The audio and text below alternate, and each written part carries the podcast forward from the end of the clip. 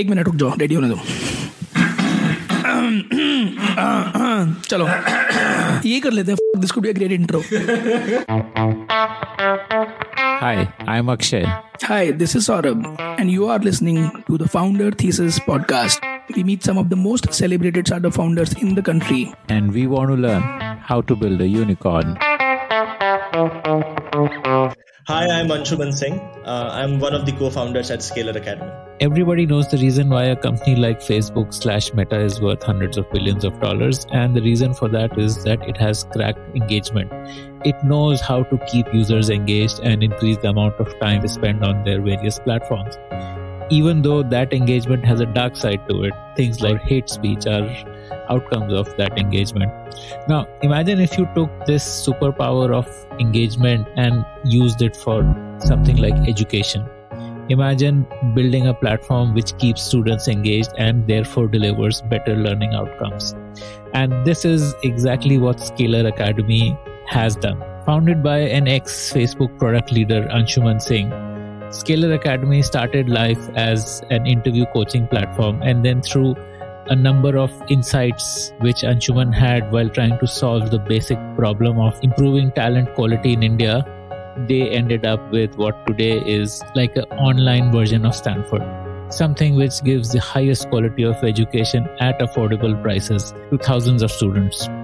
Scaler Academy has proved outcomes with their students getting significantly better job opportunities after completing courses in software engineering and data science with Scaler. Here's Anshuman talking about his fascinating journey, starting with how he got into Facebook. How did you get into Facebook? And uh, I, I mean, so I mean, you're not from like a IIT, like those typical hunting grounds for Facebook and Google kind of companies.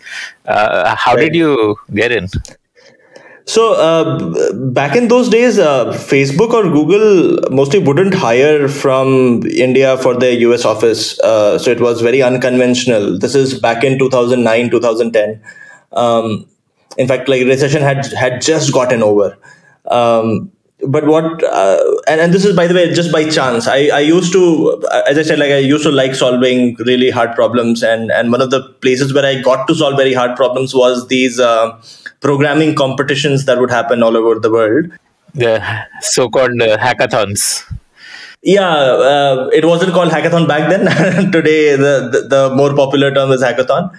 But these contests um, and and one of them was called acm icpc which was um, which is a, like almost a 40 year old uh, contest framework. Uh, it's it's it's termed as the olympics of uh, competitive programming um, every single college in the world sort of participates in that. So there um, i was again very fortunate to win on india level and uh, hence got to represent india in the world finals where they invite top 100 teams from the world. Um, so i did that twice. I, I did that in my uh, third year and then once in my fourth year. So in then i went um, the, the, fourth year thing happened in uh, harbin china which is which is a freezing place. We we in fact we in fact built out an ice city there. Um, so there I met a few recruiters from from Google and Facebook, uh, both from from their headquarters.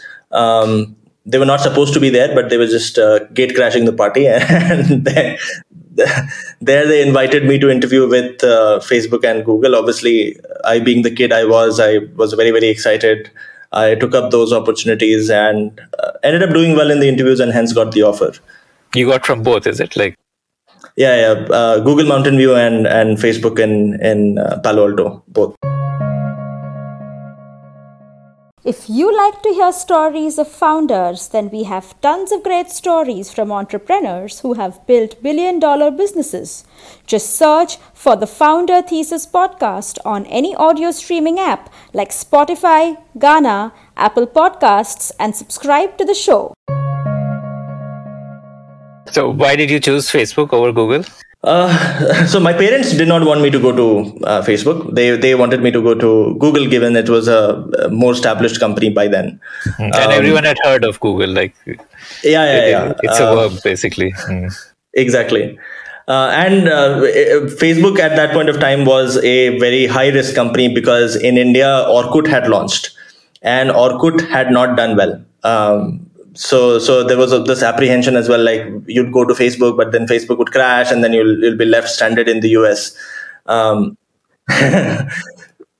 but uh, but uh, i mean when i talk to people people who were far more senior to me and i considered them to be my mentors of sorts uh, few things became clearer. One was um, Facebook was not such a large company where it would be difficult for me to make impact. Given I liked problem solving, I like to make impact.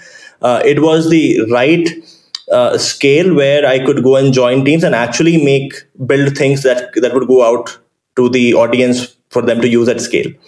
Uh, the second thing that uh, again came out was that look, Google is already a very large company. The probability that Google becomes 10x of what it is is is relatively very low. It has become 10x, but it is relatively low. However, uh, Facebook is a very small company right now for the kind of company it is. And while there is a high risk that it might go down, there is also a very um, the other side where it can become massively, massively huge.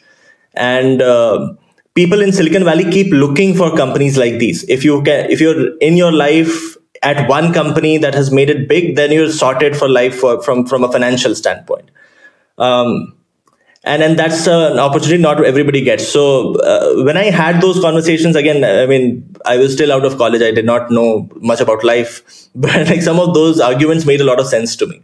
So um, i ended up saying no to google um, and and ended up joining facebook. No i mean it was to be honest like it's a decision that i still uh, like to this moment. if i were to go back and and take this decision again i would like in a heartbeat, I would still choose Facebook.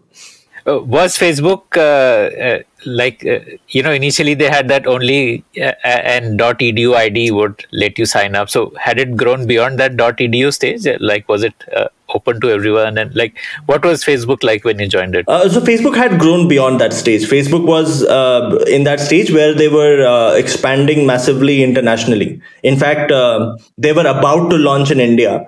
Um, and and I remember the first video that I saw. So before they would even launch in India, there was this video that had gotten viral, uh, which was uh, which was just like how uh, Facebook has, bec- has become so addictive, etc. And I looked at the video and I was like, this is Orkut. Why why is there another company called Facebook doing exactly what Orkut is doing? But then later on, I mean, once I went into details of it, then I could I could I could make sense. Um, why Facebook has succeeded where Orkut has failed. Tell me that, like, why, why what is the difference? I, I think the primary, the, the primary reason were two. One, um, one the newsfeed. Newsfeed was, to be honest, uh, a, a, major uh, winning point for Facebook. Um, it, it, made consumption and uh, engagement really, really high. Um, the second thing that actually um, uh, that that stood out for Facebook was their growth team. So uh, growth team as, as such does not make sense but facebook had this uh, growth team which would uh, which would take up these problem statements and come up with very innovative solutions and that would be state of art. For example um, facebook had this very small widget on the side where it, it would say people you may know. This would encourage people to keep adding more and more friends. And the wider your social network the more posts you would see the one thing that Orkut actually did not do really well was helping people expand their network. And and that team was again a, a, game changer. Like people you may know was a game changer because now you did not have people with just 10 friends or 20 friends. Everybody had like hundreds of friends and hence you had a lot of content to consume. So those two were major uh, differentiators back then and a bunch of things happened after that. Was it a culture shock for you to come to US from India? Oh, yes. Like small yeah, yeah. town India uh, to US?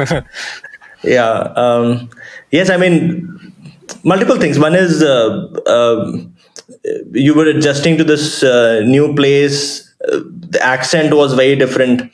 Um, it is one thing to to ha- like listen to that accent in movies and tv shows and the other is like there's a person right in front of you uh, talking really fast in that accent and then you have to uh, make sense of it I remember this one incident. Um, uh, I was I so essentially when you go there, you you can't actually commute uh, using trains, etc. You actually have to get a car.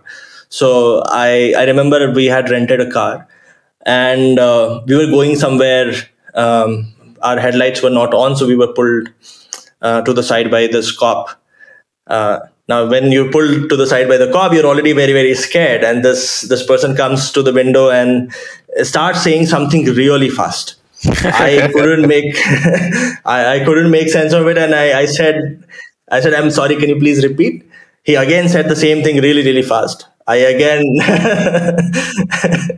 I I again uh, asked him, please, can you repeat? And then the third time he got really irritated and he said the same thing in a very, very angry tone.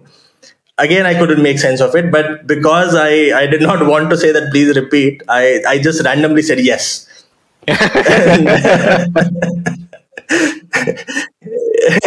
he went to his car and he wrote a ticket and then he gave me a ticket. Later on, I figured out like, uh, he was asking me whether I was aware I was speeding and whether I was aware um, I had my headlights on. And since I did not understand him, I ended up saying yes. I mean, so, so there's those kind of incidents that happen, things that you you look back to now and then you can laugh at it. But um, the other thing is like uh, uh, US is also one place where, like, unlike India, you don't have household help. Um, you have to do your cleaning, you have to cook food, etc., etc. I I was like I, I've uh, it's a bad thing about me. I've never cooked for myself in my life. Uh, I've never been a person who has been um, great at maintaining homes either. So, uh, so those things also, you know, like uh, come into the picture. Um, you start missing Indian food. Uh, that comes into the picture. Um, uh, I ate a lot of bland food. I mean, to be honest, um, the food in in US and Europe both is very very bland as compared to indian food and it takes a while to get used to it. So so while facebook had free food inside the campus I, I remember we would we would eat once in facebook and then we would go figure out an indian restaurant we would go to that restaurant we would eat and then come back home mm-hmm. So you grew up in like very very small towns. Uh, I'm sure you wouldn't have been very fluent in English, you know, in terms of yeah. your communication skills and all. So how did you navigate that? I mean, today when I speak to you, you're obviously very articulate and fluent, but I'm sure growing up that would not have been the case. Right, right. Actually, so uh, that came with um, the initial anxiety of fitting in. Um, so I, I remember like uh, when I was in college, I, I whenever I would try to attempt speaking English, I would speak really fast, and that happens. You know, like when you have a bunch of things in your mind, um, you just want to blurt it out. So you instead of focusing on whether the other person is able to understand me, you just just like you find the right words and you just mix it and you blurt it out. That's the first thing that happened to me in the US. The moment I would say things really fast, people would give me a very puzzled look, and, and then it would become really clear that I'm making no sense to them. In India, people would still understand because my accent and, and that combined would still make sense to them. There, people would not understand me at all.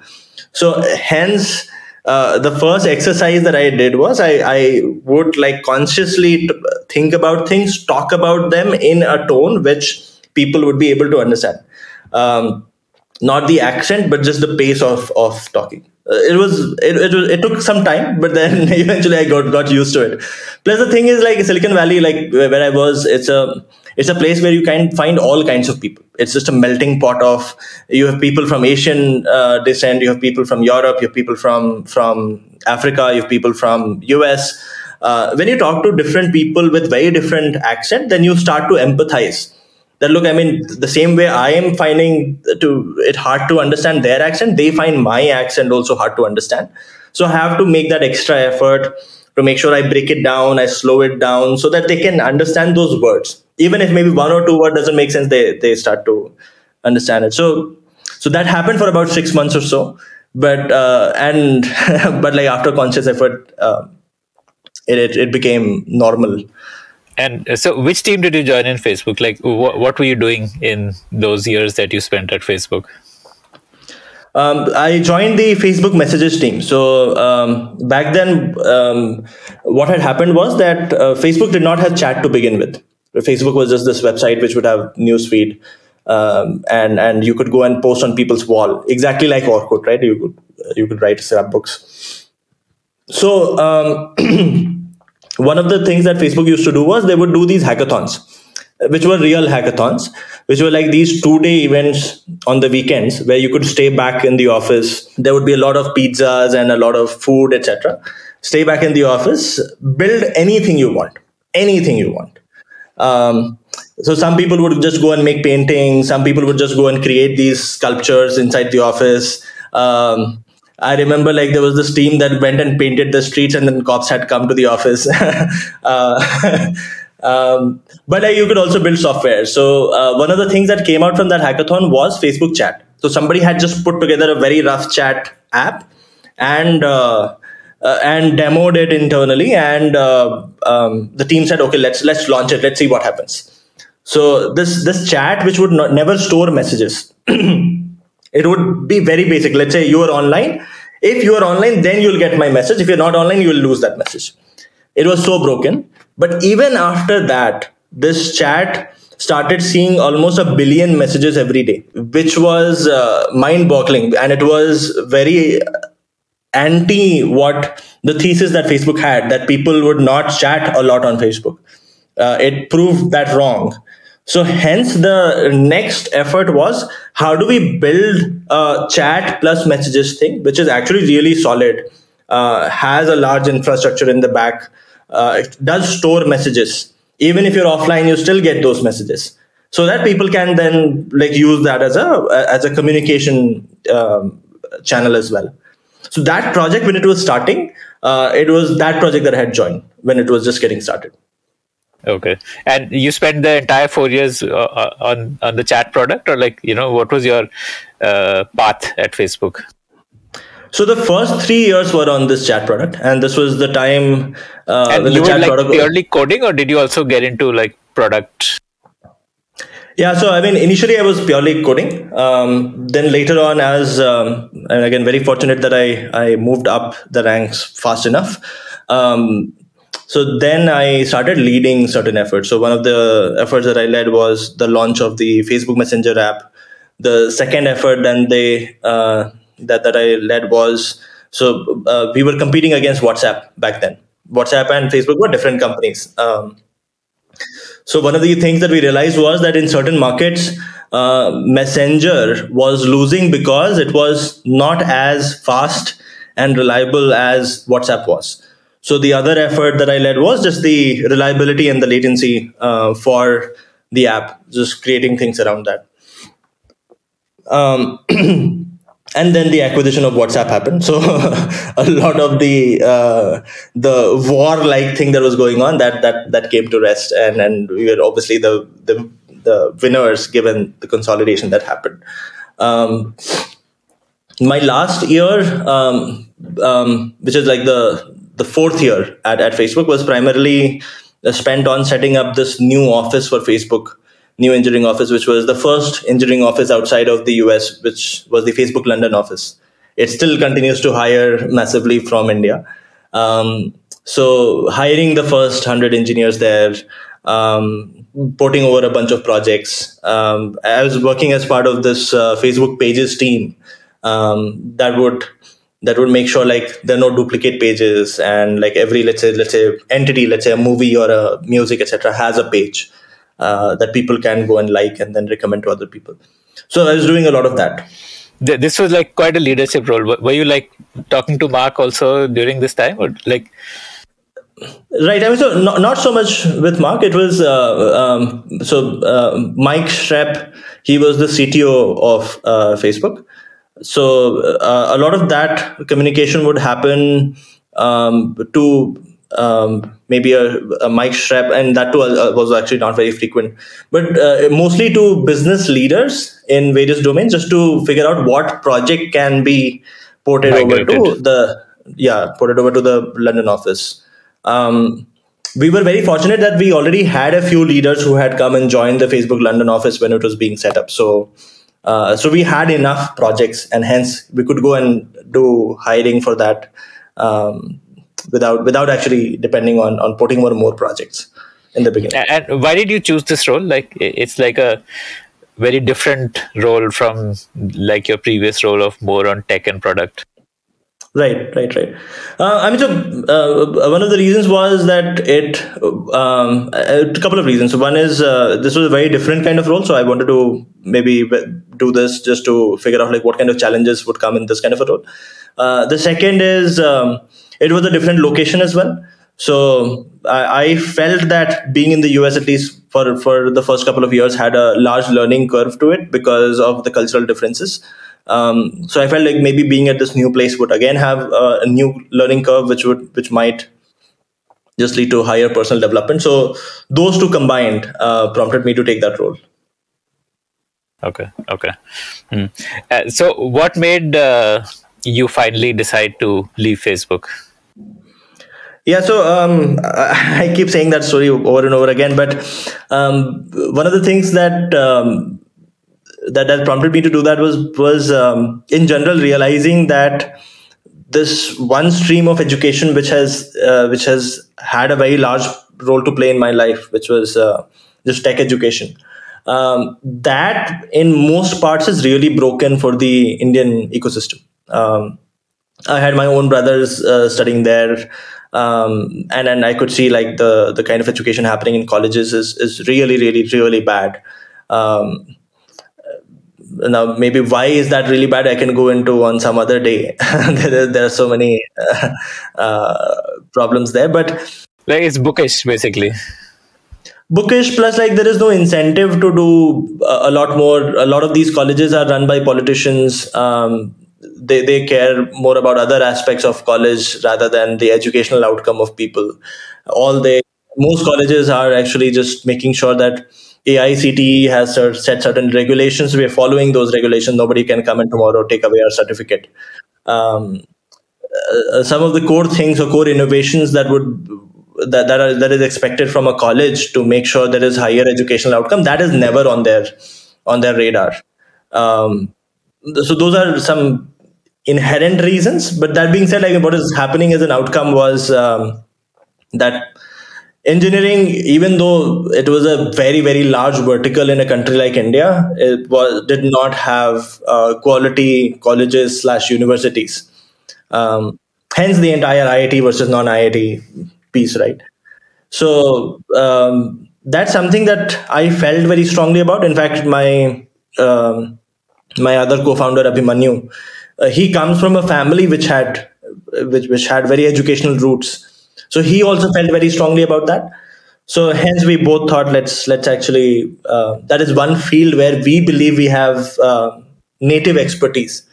Uh, we did not have the answer of how, but we felt we should we should figure out a solution to that. And the the thesis was look, I mean, if we would if we would be at this problem for long enough, we will eventually figure out some solution. We are one core belief was we are we're not very dumb. Both of us are, are reasonably smart. So, so we, what is Abhimanyu's background and how did the two of you meet? So Abhimanyu was my batchmate in college, same batch. Uh, in fact, like uh, even in college, we would keep apart from competing in programming competitions, we would keep building these random products. Um, in second year, I remember we had built this um, um, a product where which would help you control your electricity, uh, electrical appliances from your laptop and it would monitor the user's pattern and raise a flag if, let's say, uh, certain electrical appliances were working outside of the regular pattern. Um, so we had done some bit of that. We had also built out this um, um, Facebook group kind of a thing um, in college, which was anonymous.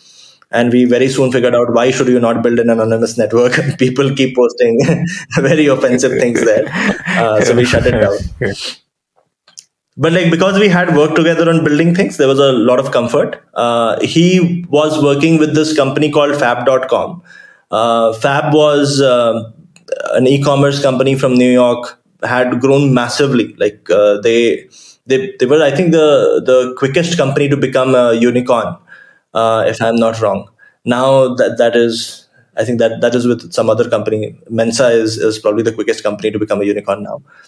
But but like in that time they were the fastest company to become a unicorn. Um, so he was with them. And um, uh, I mean, when I he he wasn't thinking of leaving, but when I had pitched this that I'm thinking of um, uh, looking at education, then then he was also very excited by that, and then he said, let's let's let's figure out what we can do. So, I mean, while at Facebook, when you were employing people, you figured out that there is a employability issue in graduates from India, and that's right. when you started chatting. And okay, okay. So then, yeah. tell me that, uh, like, like that journey from idea to launch. Right. So um, uh, in 2014 end, uh, our thesis was that maybe the right way to solve for education is through content and product um, make free content and like have as many people consume it. Um, one of the uh, sites technical that we content like uh, on yeah how technical to code content, and okay. Yeah yeah how to code exactly exactly. So uh, one of the in- products that we were really inspired by was uh, duolingo. So duolingo is this app you use to learn languages but it is very gamified and hence has very high engagement. And we felt like if we could build a Duolingo for uh, tech, I mean, that should solve for education. Um, so hence we went ahead and did that. So uh, mid of 2015, we launched. We picked one and use you case. had quit your jobs and like gone into yeah, this yeah, full time. Yeah. Okay. Yeah. One thing which we were very clear was that there is no such thing as uh, committing part time. Either you do it or you don't do it. Like so, if you if we want to solve this problem, we have to commit hundred percent. So hence we had left our jobs. And you had that comfort of the savings from those probably some ESOPs and stuff like that also too. Hmm. Yeah, yeah, yeah. All ESOPs. To, to, be honest, like all of my savings came from came from stocks. Hence, I keep telling people, please, please value your ESOPs. If if uh, you're at a company that makes it big, I mean, ESOPs are probably going to be going to be 10x your earning uh, anyway. So any, anyway, I, I had a, a, lot of financial cushion because of uh, Facebook. Abhimanyu also had a bunch of financial cushion because of Fab. Um, so hence it was an easy decision for us. Um, also, like it was very conscious because um, it, since we had financial cushion, we knew that at least for the next five six years we can survive without taking salaries, and we wouldn't have to you know like take a decision which is good for short term but bad for the long term. So hence we had said like let's let's leave our jobs, let's focus on this full hundred percent. So we started with the Duolingo approach. Uh, we couldn't obviously like uh, tech is so wide you can't cover all of tech in one go. So we picked one specific niche, which was um, which probably people have the lo- uh, highest amount of motivation for is uh, jobs in tech. So we said like if you are preparing for a job in tech, I'll take you from this. Um, zero journey to the final 100 journey I'll, I'll i've prepared this duolingo for that and you come to me and then I'll, I'll, I'll take you through that so this was to crack the selection process, basically. Yeah, yeah, yeah, yeah. So, I mean, cracking the selection process. I mean, there are certain num- number of concepts that you need to learn and understand, which is um, which is also important to be honest um, to be a good software developer. Uh, re- interviews are a reflection of what you what you need to be successful at jobs. So, um, so we had built something around that. Um, over the next three four years um, we needed a business model as well so the, the, the natural sync was that you have this website where a lot of people are coming and practicing why don't we go and talk to companies and we start charging them money for finding people here right so this becomes their their ground for hiring uh, tech talent and which which by the way worked out really well um, we we signed up more than 500 companies uh, we, we were doing fairly decent revenues as well. You were charging uh, like the standard uh, agency fees, like one month salary. That was the model. Yeah, yeah. That uh, so we initially started uh, to build a SaaS where we wouldn't charge them per hire, but rather for for getting access to the pool. What we realized was that India is a market, especially in the hiring space, where it doesn't value SaaS.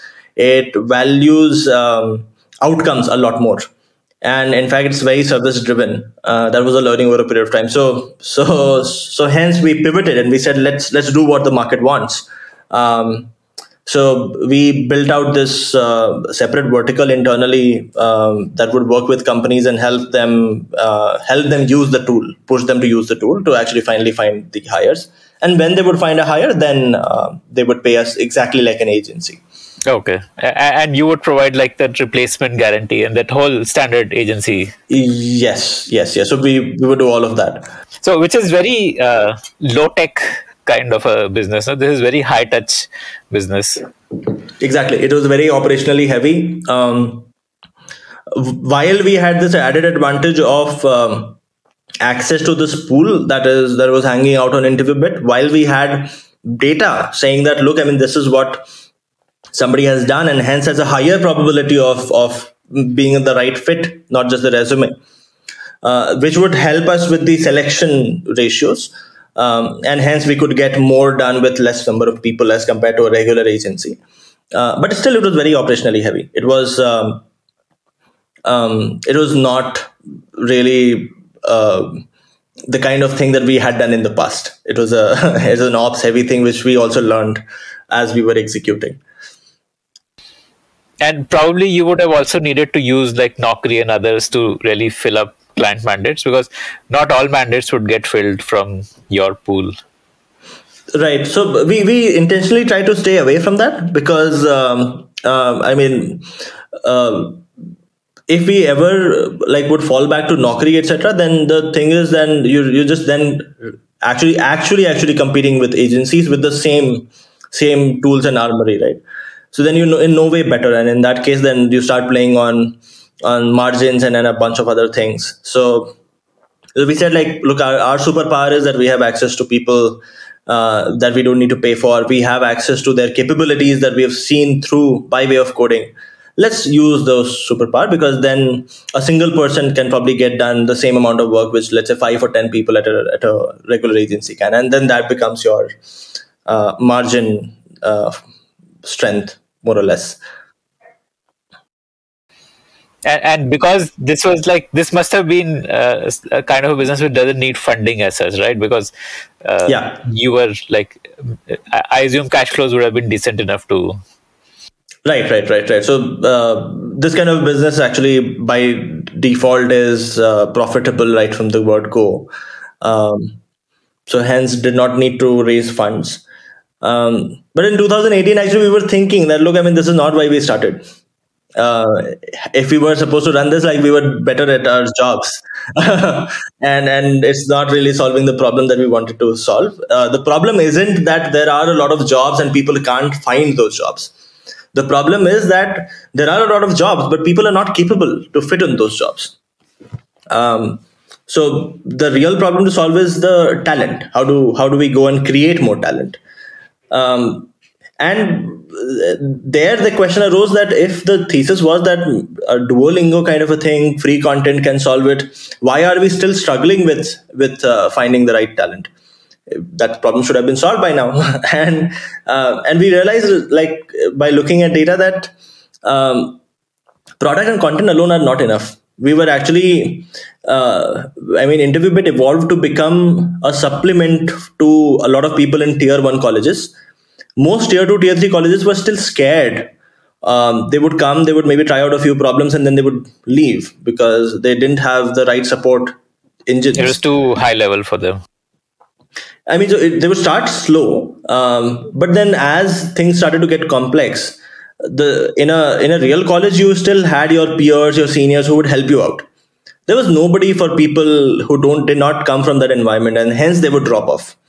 Um, in fact there's something very interesting that happened in 2018 so in the 2018 there were a bunch of companies that were driving their entire campus hiring also from InterviewBit um, uh, and hence we got to so- see the the funnel you know like how, who was applying who was getting to round one round two and so forth.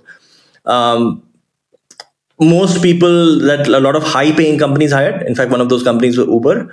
Um, uber is by the way the company which is in the news for that 2 cr salary in the US from the IITs.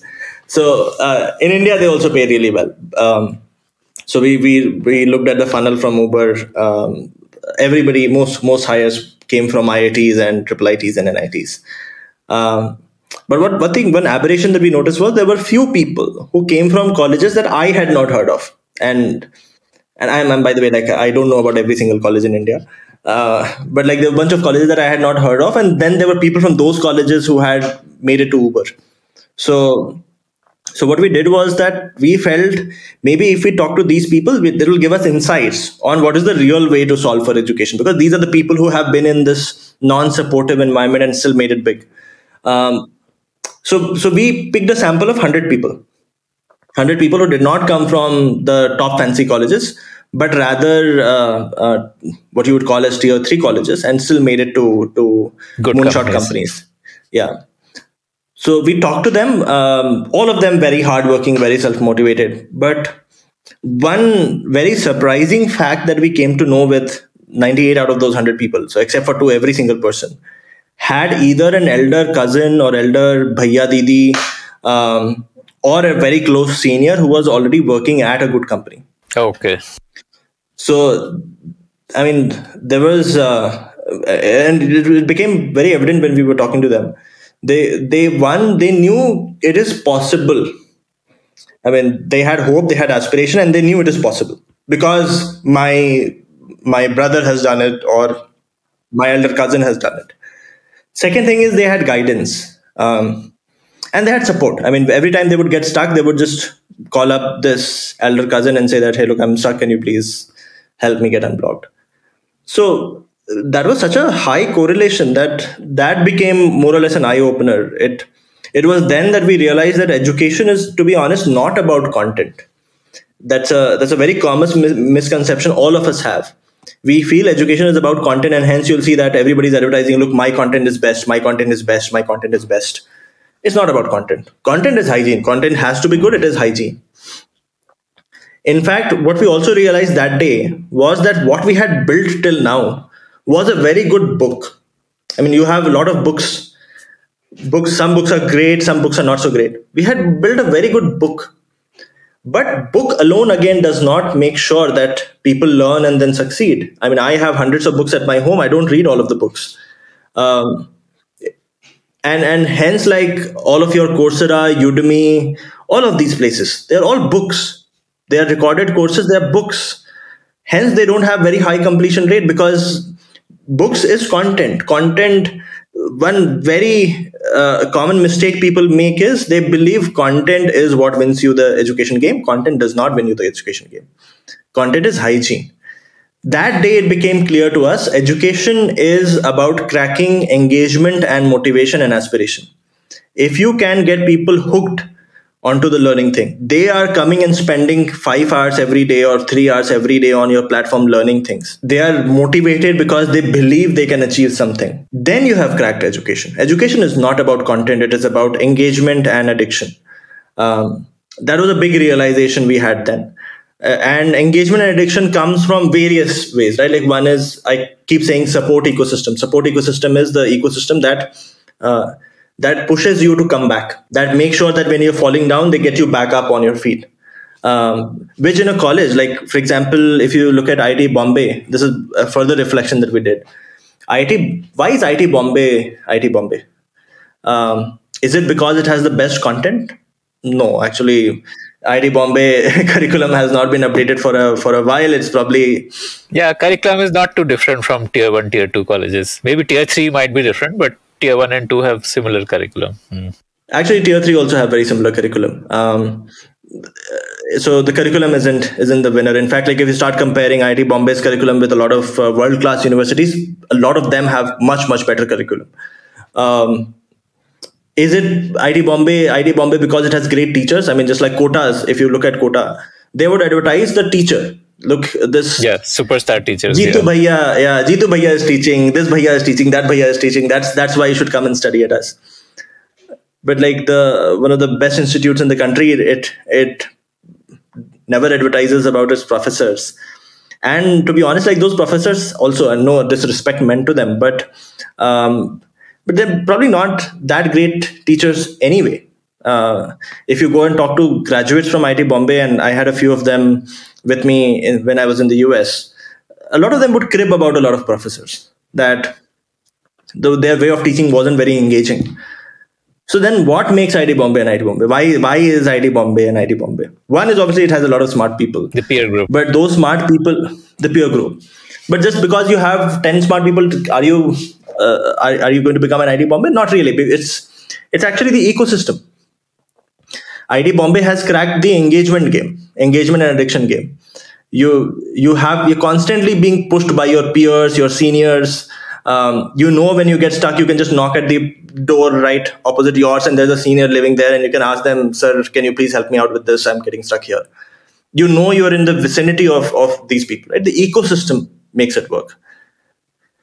That was the realization in the end of 2018 that helped us create Scaler. That education is not about content. Uh, content has to be good. It is hygiene, but the real sauce or the secret sauce of education is engagement, addiction, and the ecosystem that you create. Uh, and hence, if you have to really solve for education, you have to solve for these pieces. No, no. So the, the, I want to know how how you like executed this then. Like I understand yeah. the insight behind it. So right. how, how did the uh, so essentially this insight would mean that you need to have a cohort based faculty led uh, right. something which mimics the campus experience exactly exactly so so um, we said like let's let's actually uh, break that break that down right like what exactly is is IIT Bombay doing? In fact like IIT Bombay was not the metric for us. We said let's pick the best university out there which is stanford right? Um, and and we said like what does it take to create an online stanford? Where by online stanford we don't mean that we want to create a university and that should give degree etc etc degrees don't mean jack shit. It's essentially what people who are graduating they can what they can do that that's what what is the core um, essence of that right? So so we started breaking it down. In fact like we we talked to a bunch of graduates from stanford to figure out like what was so different about them. Maybe i can talk about like what content we borrowed from there but the breakdown essentially resulted in in the following. One is when people are studying content that is that is challenging then it is important to give them the right support so that they don't drop off the very common human tendency is as things become tough let's just give up. Or let's just delay that. If you have the right support ecosystem then you carry on. Uh, the second thing is having a bunch of push items to make sure so one of the reasons why people don't read books is because there is no time limit to that. You can always keep postponing. You can say that i'll read the book maybe a two weeks down the line three weeks down the line and that that or maybe i'll read the book tomorrow but the tomorrow never comes um, so so the, what is this synchronous thing that keeps pushing you to do things which if you don't do you feel ashamed about? We feel ashamed about not doing things in college because i see other people doing it.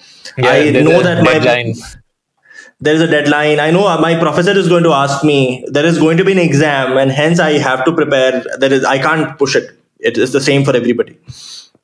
Hence the cohort came into the picture. Um, for support, we actually introduced the role of somebody called a teaching assistant, who was supposed to be your senior, who you could ever like go at any point of time and ask doubts. This person could would, would clear your doubts. Because that entire bhaiya didi and elder cousin insight came from that Uber experience, we said given that has such a high correlation, we should make sure that there is every single person gets a personal mentor who is exactly like your elder elder brother. Um, probably talking to you once every two weeks, one on one, and is actually a successful software engineer or successful techie. Like comes from the same domain. It's not just some random person that I've made your made your mentor. Um, and most importantly, and you have still have the faculties. Faculties also like there. We felt like things that are broken is that uh, in our colleges. Um, uh, when when it comes to tech there are usually professors teaching and professors mostly haven't written code themselves for the last 10 20 years they're not in touch with what is happening in the outside world. But if you look at if but if you look at medical science in medical science doctors are practitioners. Right. Yeah. They, they actually yeah they practice and then they teach. So then hence they are able to you know like give you very practical examples that look here is what goes wrong if you do what you're suggesting to do. Um, so hence i mean one other conscious choice was that faculty should be people who are currently working at companies maybe building things right? Like just like i was building things. In fact like i am still one of the uh, one of the teachers. Uh, i take i take a class almost every day a three hour class almost every day. Even today um, yesterday night i had a class. So um, so so in, that became one of the the core designs that like people teaching should be practitioners and eventually the most important piece the most important pillar that we figured should happen is we should get people to talk to each other a lot IITs are IITs because of that peer ecosystem. Peer learning is the is the most the strongest uh, portion, and that the networking helps you even after you've graduated. So, um, and to be honest, that's a very hard problem statement in a virtual setup. So, so uh, we have a few dedicated product teams, product and community teams, where their entire key result kr that they go after is how many times are people talking to each other in a day? Um, so if i have 1000 people then like how many peer-to-peer interactions have happened? And uh, when people graduate we do a qualitative study to figure out like if if i ask a person that how many people are you really close to from your batch then do, do i get at least three people that they they relate very very closely to which is like do they graduate with three best friends almost from from this cohort or not uh, so those kind of things um, we started uh, prioritizing. That became one one very core pillar of Scaler. So we brought all of this together. Um, in fact, there is another thing that we do. This is not a core pillar, but like just something we blatantly copied from Stanford. Uh, Stanford does this view from the top, uh, where they invite industry leaders to come and talk about what is happening in the outside world. So every month, every month or every two months we get one person who is an industry leader let's say a cto of uh, of a large company or a ceo of a large company to come and talk to the cohort. Just tell them like about what is important in the outside world versus what is not.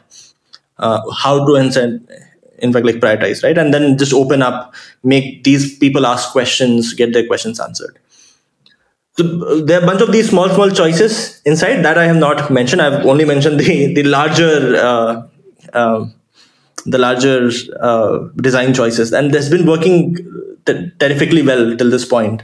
Now, tell me, like the evolution. You know, when you launched the first cohort, what yeah, was yeah. that experience, and what was the product like at that stage, and how did you? Hmm.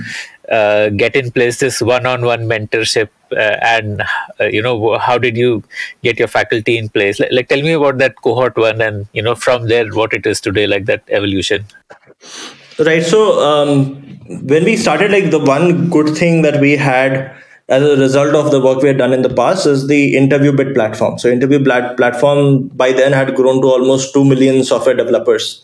And since it was operational from 2015, there were a lot of people who know like you had who had benefited from the platform. They held it in very high regard.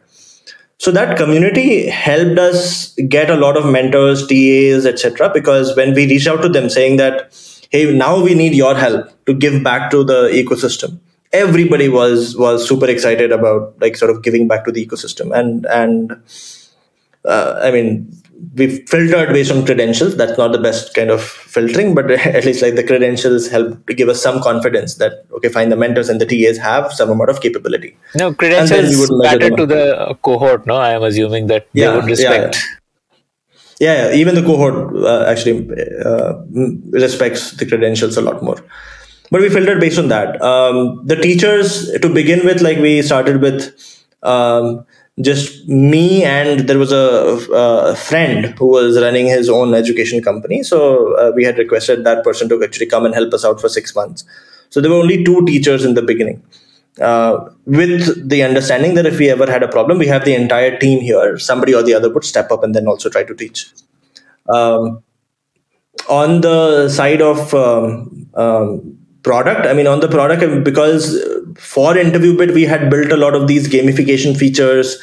Uh, so we, we just translated that to Scaler in the beginning, and then we started iterating on Scaler to make uh, some of let's say the mentor interactions ta interactions etc as a product. And the, the um, chat did you have that in place? Like chat between co- cohort like yeah so for that we uh, so there was so there are these um, uh, solutions. Instead of like building we bought um, there's these solutions like slack flock.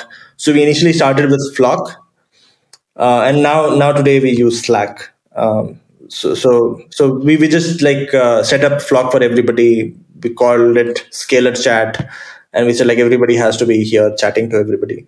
We would do a bunch of events or like competitions there so that people get accustomed to using Flock. Um, but then like later on now, I mean now if I look at the evolution, a lot of interactions happen on Slack, but a lot of interactions also happen um, on WhatsApp. Or, a bunch of interactions happen on the website. So, so we've, we've we've split the community piece into a collection of a suite of products, um, which is across uh, multiple platforms. So Slack, WhatsApp, and our, our core product, mm, which uh, mimics real yeah. life because in real life also yeah. you. Mm. Exactly. Exactly. Um, we're also looking at some physical element, but I'll, I'll maybe talk about that in six months from now. Okay. Uh, okay. And what was the pricing for cohort one, and what uh, what technology were you focusing? Was it like a full stack uh, development program, or what was it like?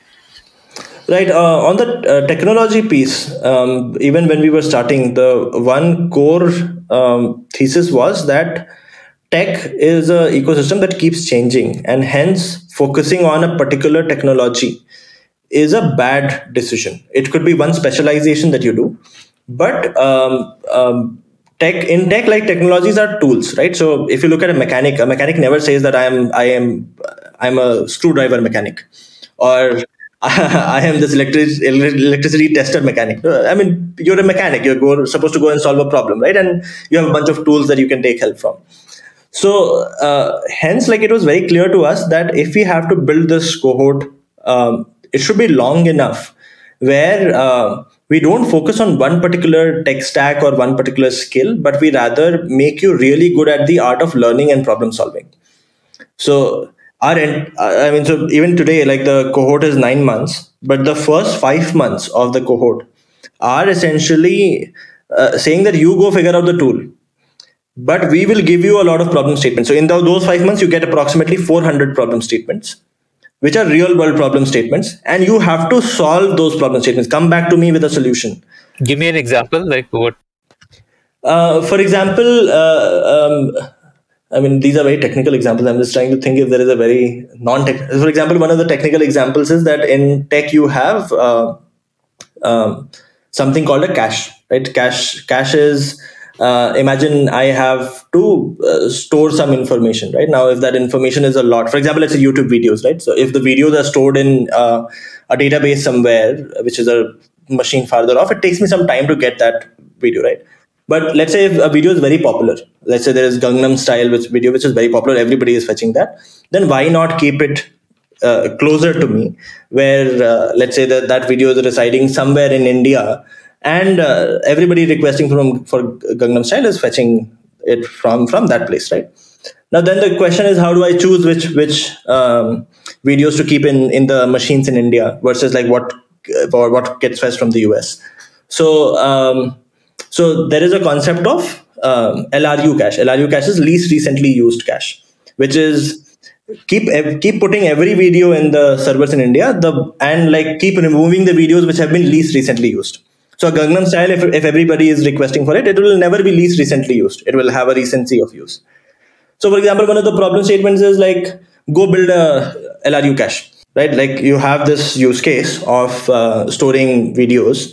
Um, it can only store, let's say, five videos at a time. Now go build this, write the algorithm for this, what five videos to choose. And I'll keep telling you like what people are requesting for.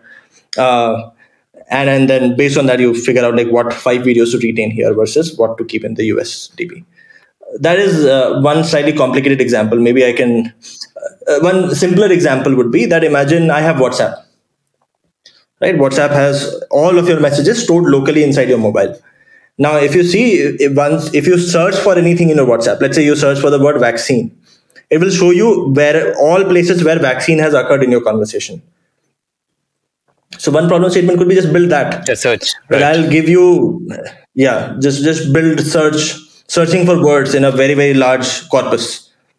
Um, uh, do people need to have some prerequisite skills before joining, uh, or do you teach them from basics?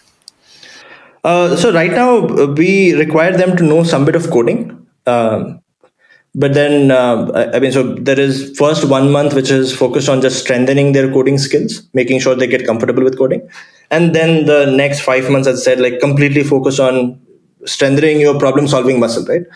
Which is you get accustomed to see seeing any kind of problem and not getting uh, overwhelmed but rather thinking okay fine let me break it down. This might be step one step two step three etc then we go into the specialization and that's when we talk about look here is uh, what a full stack engineer can do here is what a backend engineer can do here is what a mobile engineer can do and you can choose your specialization and you can build that.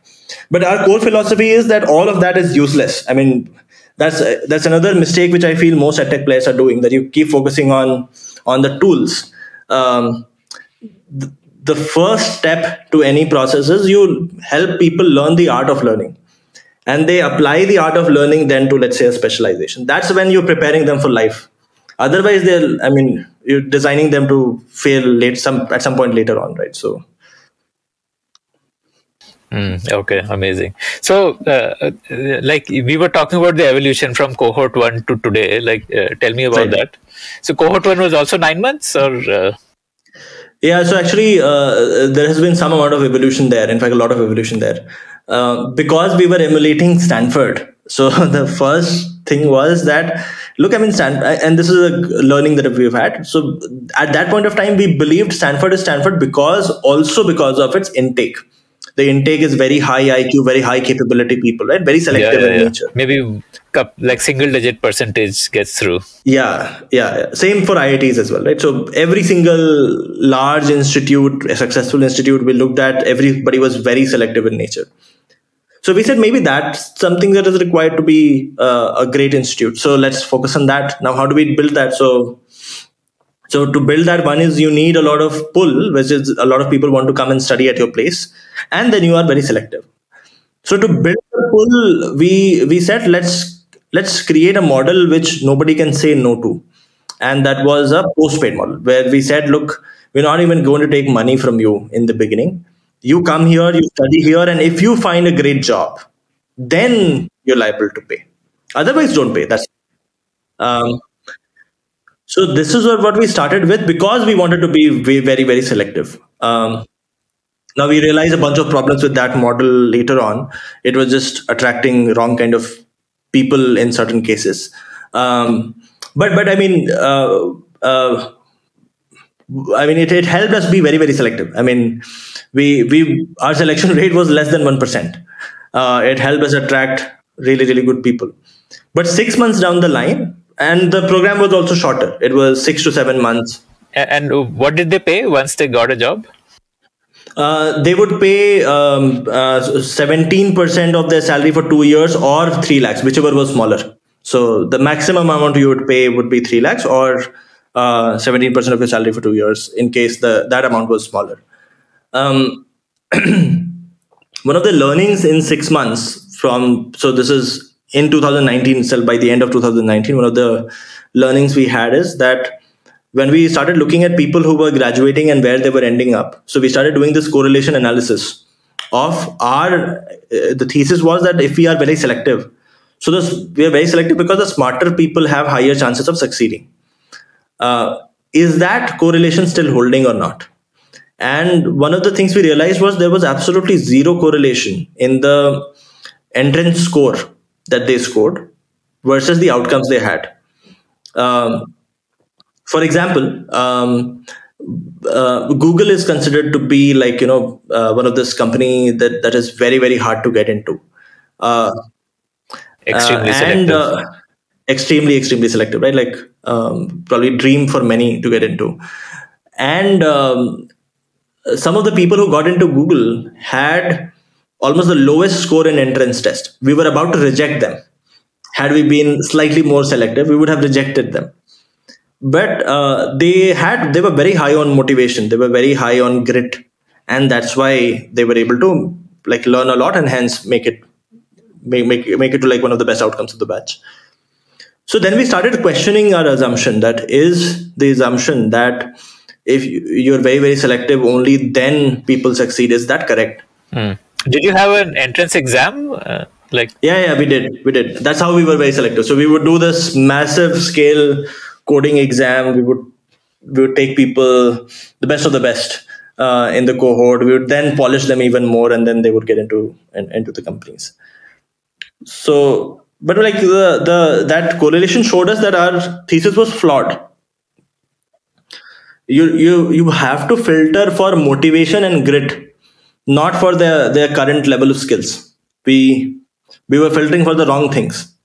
Um, now how do you filter for motivation and grit that became the challenge then right like it's it's not very easy to judge how motivated a certain person is uh, plus like we had also started noticing that um, ours was a very heavy on community play um, uh, we had started noticing that when you say that look i mean you only have to pay when you get a great job then certain people that you attract they're not interested in learning at all they're interested in only the final outcome so they come into the court and they're like, now it's your responsibility. I'll chill out. There's no uh, skin in the game for them. So there is no skin in the game. Yeah, yeah. So we said like this is a model that's also not stay- sustainable. Let's switch to the conventional uh, prepaid models. Okay. Uh, like you went but, uh, completely prepaid, like hundred percent prepaid. Yeah, yeah. We went hundred percent prepaid in 2020. Um, no postpaid element whatsoever. Uh, but by then, like we had also created a bunch of these outcomes, which which also got people to trust us. So hence that decision was was easier. One of the other data points that we started seeing was that in the cohorts in 2020, the first few three cohorts that we did, we gave people an option. You can either opt for completely prepaid, and in that case, the amount you pay is half 1.5 lakhs versus you can opt for postpaid which is fine but then when you get do find a great outcome then you pay double the amount we had started seeing half of the batch coming in complete prepaid without any any uh, job angle whatsoever to their learning so and and those people had higher adherence they had higher motivation higher grit so it became very clear that like look i mean if if motivation and grit is what you're optimizing for then maybe like one of the ways to do that is by just altering your uh, your entrance uh, criteria like your entrance criteria shouldn't be um, your current level of skills. So we went completely prepaid. We made a bunch of uh, uh, design decisions again on how to make sure these people still have the same end outcome. So we broke that. I mean, so we started imagining this. If, if you look at the entire learning as a hundred meter race, then your current levels of skill means you somebody might be at 10 meter, somebody might be at 20 meter, somebody might be at 40 meter. So there is one. I mean, some amount of bucketization required because if you are early on in the journey, then you probably need more time to, to reach the endpoint. So the program duration cannot be the same for everybody. So we said like broadly, let's let's split it into three parts. There are people who are advanced and maybe they only need seven, eight months. But then there are people who are intermediate. They probably need nine to ten months. And then there are people who might be beginner, who might need maybe a year or maybe more than a year to, to actually uh, reach the same endpoint. The second thing that we figured was that if this is a 100 meter race, if we are somehow able to filter for motivation and grit then even then like how fast do i run is also varies from person. Like people in the outside world term that as iq i don't believe in iq i believe like again if, if you are determined if you want to do certain things i mean it might take you more time but you'll eventually get there and that's what matters. But i mean the pace of learning the pace of absorbing something also varies from a person to person. So hence, again, like saying that everybody will learn at the same pace is also the wrong assumption. What you need to do is that even if in intermediate you have a batch starting, you have to identify people who learn really fast. You have to identify who, people who learn really slow, and you have to keep have them in different cohorts, so that like you're optimizing for their pace, not your pace. Um, so, so we made some of those core design curriculum choices. Uh, we created cohorts based on that. Uh, so that eventually everybody succeeds. Um, this happened in uh, June of 2020. So it's been one and a half years. Uh, it seems like our thesis is correct. So every single person from every single batch till this point, every single person in this prepaid mode has had massive outcomes. Um, our average this is please don't put that in the official video but our average uh, salary bumps is uh, 2.7x so people who come i mean they almost end up tripling their salary in a year is it uh, like uh, what percentage of your cohort is already working? Uh, I-, I thought you would have a lot of college kids like who have not yet started working. Um, so um, when we did the pivot from postpaid to prepaid, uh, one of the things that we said was look i mean let's start with audience that is slightly more mature. One of the things that actually solves for motivation and grit is that if you've had uh, there's a phrase in hindi ki life mein kuch thappad agar pad chuke hain so then you get very serious about your learning. Mm-hmm. and um, you're more focused. You know this is what i want to do. Yeah correct. Yeah. And, and, then you know that this is going to really help me right? Otherwise in college you're optimizing for i mean this is very unfortunate our education system actually ha- makes us optimize for getting that degree passing that exam. Why am i learning that? That is not my priority at all. Uh, so hence we said like maybe in the beginning let's not go after college students. Some of them might be great but let's just filter for people who have had a lot of thappads in their life um, because then they know why they're learning.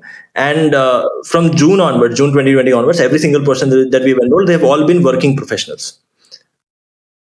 Uh, so you you like just say no to freshers or it, it's just a coincidence? No right now we say no to freshers. So uh, um, right now we say no to freshers. We will uh, we have a i mean so there is a vision to build a parallel college as well which is taking people right after class 12 maybe create a 15 18 month program for them uh, not have them go to college at all. So we'll we'll solve for that those segments later on. Mm-hmm. you need a different product uh, for freshers yeah yeah yeah. But right now very clear focus on working professionals. They are they are i mean they're harder to teach to be honest. They are harder to because they already have a job in parallel. They're focusing on that. Plus plus even on the uh, problem solving bit every single thing that you teach you have to explain them the why. You can't teach teach them anything in the air. Uh, it has to go in a fair amount of depth. Uh, whereas like if you're teaching students they get happy with with even small lollipops. So uh, uh, so they're the harder cohort to teach, harder cohort to please, but um, they they put in their effort if you tell show them the why, and then you'll see like a lot of them then finally making it big in life, which is at the end of the day what what keeps us going. Um, so like from June 2020 now, now we've had uh, almost uh, 1500 odd graduates um, and the data point that I was telling you, 2.7x salary increase, that is across those 1500 data points. Hmm, amazing. So there would be people with like a 10x increase also, and yeah, I mean, so uh, yes, yes, there, there would be people with 10x increase. In fact, like there are these. Uh, uh, I don't talk about these stories because then people get get a little. Uh, um, you don't want to advertise the outliers, basically yeah yeah yeah I mean, for example we had this person who had like five years of experience hired by uh, Udaan for 1.1 cr in salary uh, which is which is a very outlier case right? Like at that, mm, yeah yeah it's an outlier. Yeah yeah. Mm. but the thing is if you advertise those then everybody starts to expect that. So and so you don't advertise. But but i mean all of this is good sign that like at least what you're doing is in the right direction. You're creating people who can go in the real world and make very large impact. What was your intake in cohort 1 the very original cohort 1 had 198 people. Okay and now you're you're doing about uh, 1500 people a year something like that no, no. So this was um, uh, when we 1500 people graduated. So June 2020 onwards, 1500 people graduated. So this would be maybe intake from June 2020 to December 2020. Now we are taking at much much faster pace. So, um, for example, this last one month we onboarded about 1300 people. So we we do about 1300 to 1500 people intake uh, every month. This is across two different cohorts now. So there are people who want to build a career in the direction of tech, versus there are people who want to build a career in the direction of data science. So those are two different paths altogether. Okay, so you launched a different uh, program for data science. Yeah, yeah, yeah. Same philosophy, same same online Stanford. Every single decision very similar. Um, driven by um, content which is relevant in the real world In fact, like even in data science, uh, but we went one step further and we said like all of the the same first five months throwing problems at you. All of these problems will be some business case study from a company, which is a real business case study. So we've tied up now with with more than seventy companies. Um, and some of them are from the Indian ecosystem, uh, the larger ones who have recently IPO'd. Uh, so, so taking business cases from them and then throwing the, that at them to again develop that muscle of problem solving. Uh, and that is important because um, our education system plus a lot of our IT services companies unfortunately train people to think in terms of tools and not the solution. Uh, so that that that uh, thought process of don't worry about the tools. Tools are only tools. But worry about your approach to the solution. That's what makes you a better data scientist or a better better software developer. That's a mindset shift that uh, has to happen in the masses and hence focusing on that. Mm, okay okay.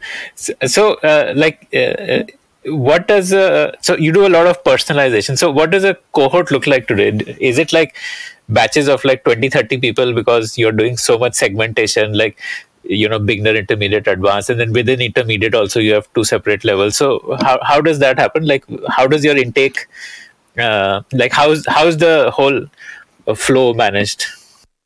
Right right. So uh, i mean if you look at it like there are about 1300 1500 odd people being intaken uh, broadly five six segmentation. Um, actually what we figured out is like in advance we don't need the fast versus slow segmentation usually. Yeah you don't yeah, yeah. but like in intermediate and beginner you do. So um, typically a cohort has about 200 odd people um, who are very similar in the in their pace of learning and in what they know today. So of, this uh, like say intermediate lower would be one cohort intermediate higher would be a separate cohort. Okay yeah yeah yeah. I again wouldn't say lower or higher. While there there's the pace of learning is is different. But yeah i mean that is yeah that is one cohort correct. Um it's just that it takes them more time to learn the same thing. So so that means that has some implication on the duration etc which is fine. Do you still have an entrance exam? We do we do. We do but like the selection rates are now 30% instead of uh, single digit percent. And the, that entrance exam is only to just make sure like at least you know that much so that the course is effective for you. For example we don't spend time teaching you class 6 7th maths. We expect that you're already good at algebra you're already good at uh, at uh, trigonometry you're already good at let's say some some elements of number theory. Um, very similarly like very basic level of coding. Um, for example if i ask you to write a code to add up two numbers at least you're comfortable with those elements right? That is bare minimum required to be effective in the course so hence we filter for those. Plus uh, would that uh, entrance exam also tell you where like which cohort to slot people into? Yeah yeah yeah yeah yeah. And so, how do you judge who's a fast learner and who's not like? So uh, initially on day zero we don't really know uh, what we do is that every single class we get feedback from people on how uh, one is like how the class went how was the instructor but also did you feel the class was slow or fast? Um, and that starts to once we've done one or two weeks of classes then that starts to feed in as input where we then have conversations with people. So it's, it's still very operationally heavy but we have conversations with people. We tell them that look i mean you found these classes to be very slow we recommend that you should be in the faster moving batch um, and and based on that like we we do the segmentation oh on day zero it's like combined for all uh, like all for the batches all, together yeah. okay yeah, okay, yeah. okay okay the okay. first two weeks is where the the the you're, you're sort of discovering um, the the segmentation however in advanced intermediate and beginner that has happened on day zero because the test test gives you that but the pace wise um, we, we don't do. In fact like uh, in the early days when we had smaller cohorts there we would uh, we, it was possible we would not end up doing the segmentation at all uh, in case everybody was was finding the the pace of lectures etc to be to be the right pace.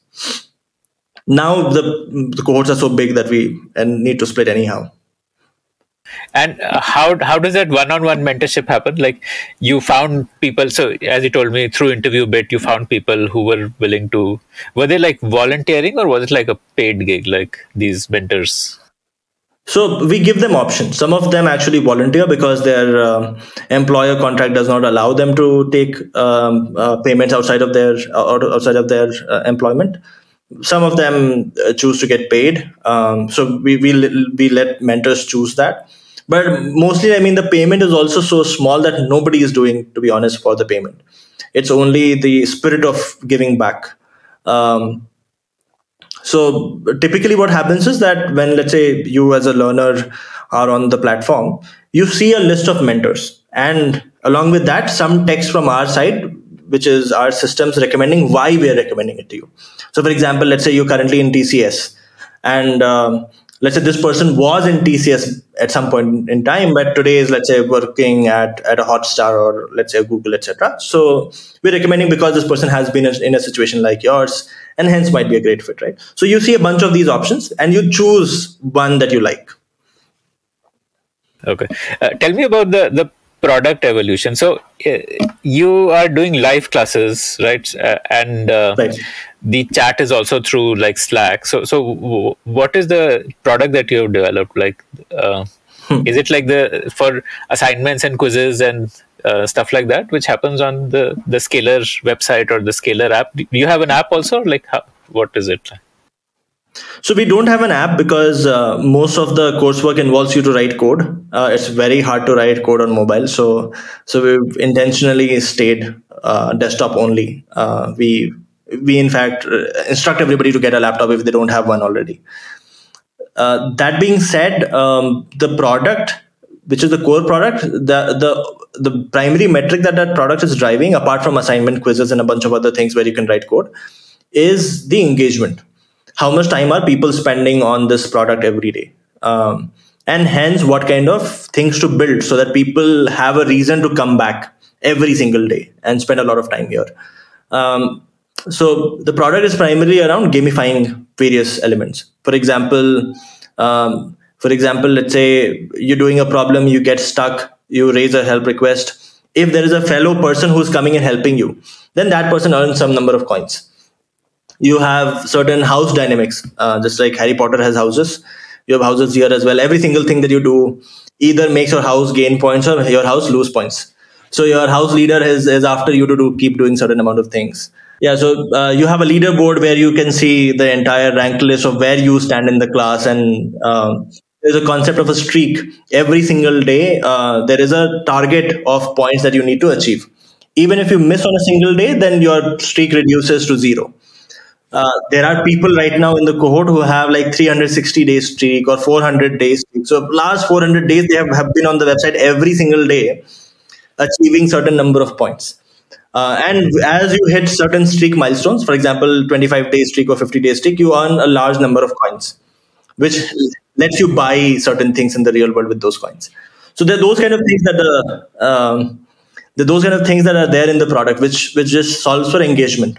People come at the point of entry we solve for motivation and grit but then making sure they stayed motivated they they they don't have to continuously push themselves that is the responsibility of of the product to a certain extent mm-hmm. what are the elements in the product like one is like a assignment and quizzing platform and then you have like uh, these forums where people can ask like a quora kind of a Right. So uh, essentially, uh, the product has uh, this place where you can chat with your mentor, uh, this place where you can see all of your classes. So, recording of classes, the corresponding assignments. Okay. So, if you missed the class, then you can watch the video. You can mm. watch it, right? Yeah. Mm-hmm. Um, even when you're watching the video, there is uh, there is a way to, uh, if you get stuck somewhere, you can raise what we internally call as concept help request, which is a TA will then come on a one-on-one call with you and explain that concept to you that didn't make sense to you.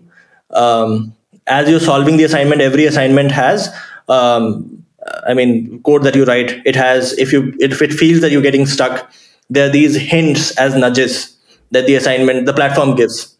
That have you looked at sorting the data? Maybe maybe that might help. Um, so that kind of a thing um, if let's say you're still not able to progress you can raise a i mean you can look at either the video solution yourself or i mean if something isn't making sense you can raise a request and a ta will again come and help you. Maybe do a code review and say that here is maybe where you're making a mistake. Um, um, there is a rank list to compare with your peers. Um, just see like what my peers have done today versus what i have have i done today. Where are my peers with respect to levels versus where i am? Um, there is a news feed of seniors with seniors in this context is people who have enrolled in earlier batches what all jobs are they landing and this is like a constant news feed so just like facebook had this sticker on the side yeah so this is motivation um, so that that keeps um, happening on the side. There's a bunch of things. I mean, I'm, i might be missing out on a lot of things. There is a job tracker as well, where you keep seeing these companies that have just released a new job. Um, we don't let you apply till you've converted a certain part of the course, but people who have, uh, they see which jobs are relevant for them, and they can apply, and they say that I am, I want to apply. There is an entire funnel there that that we show, like which stage are you at, etc. Um, and does uh, like does this data help you create more uh, like like a smarter platform like if someone raised the concept request then then you see that a lot of people are raising this concept request then does that get productized like yeah, yeah, yeah. so input to uh, faculty maybe or like you know how, how do you make this smarter using tech so uh, bunch of actually uh, every single thing has a feedback loop in certain sense uh, for example, um, by the way, the platform where we hold our live classes that is also in house. Um, because it has a bunch of things inbuilt like it has even the things that you're doing inside the classroom contributes to your rank list so uh, within the classroom there are also quizzes and that point actually gets added up there. There are coins that are rewarded etc uh, the feedback that you give once the class ends that goes to the instructor to tell them what have they not done well versus what have they done well. The let's say if uh, on a problem because the assignments don't change i mean the first five months where i throw a lot of problem statements at you. So if i have seen certain kind of people raising a request to the ta and i know from the past that there have been similar um, uh, uh, times where other people had raised requests then i instead of actually going to the ta that might take me 15 minutes i immediately show them by the way there was a student just like you who had also raised a request at this point of time with a very similar looking code.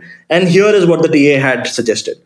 Uh, see if this is helpful. If not, I will connect you with a real TA. Right? So uh, we call that internally as automated TA. Um, concept help requests as well.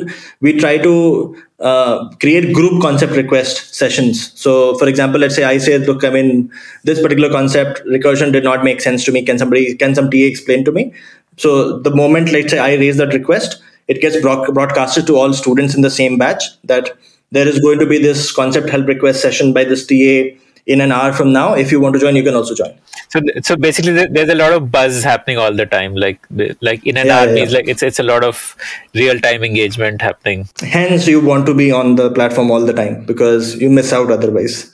Um, every single concept help request then creates a recording. So, in case let's say there is there is you can't wait for the ta even for 15 30 minutes you can look at a recording and then you can you can then move forward and so forth there's so much happening inside that it's very hard for me to articulate what exactly the product is. Eh, the whole and sole goal of the product is to solve for engagement. Make sure that people are just hooked addicted and are spending as much time on the platform as possible. They never go out of this ecosystem. Because if you solve for that i mean right now for example the average amount of time spent per user per day is 186 minutes. 186 minutes is even if I'm spending like time watching Netflix all day, I still don't spend 186 minutes. true, true, true, true, true. Yeah, yeah, yeah. Yeah.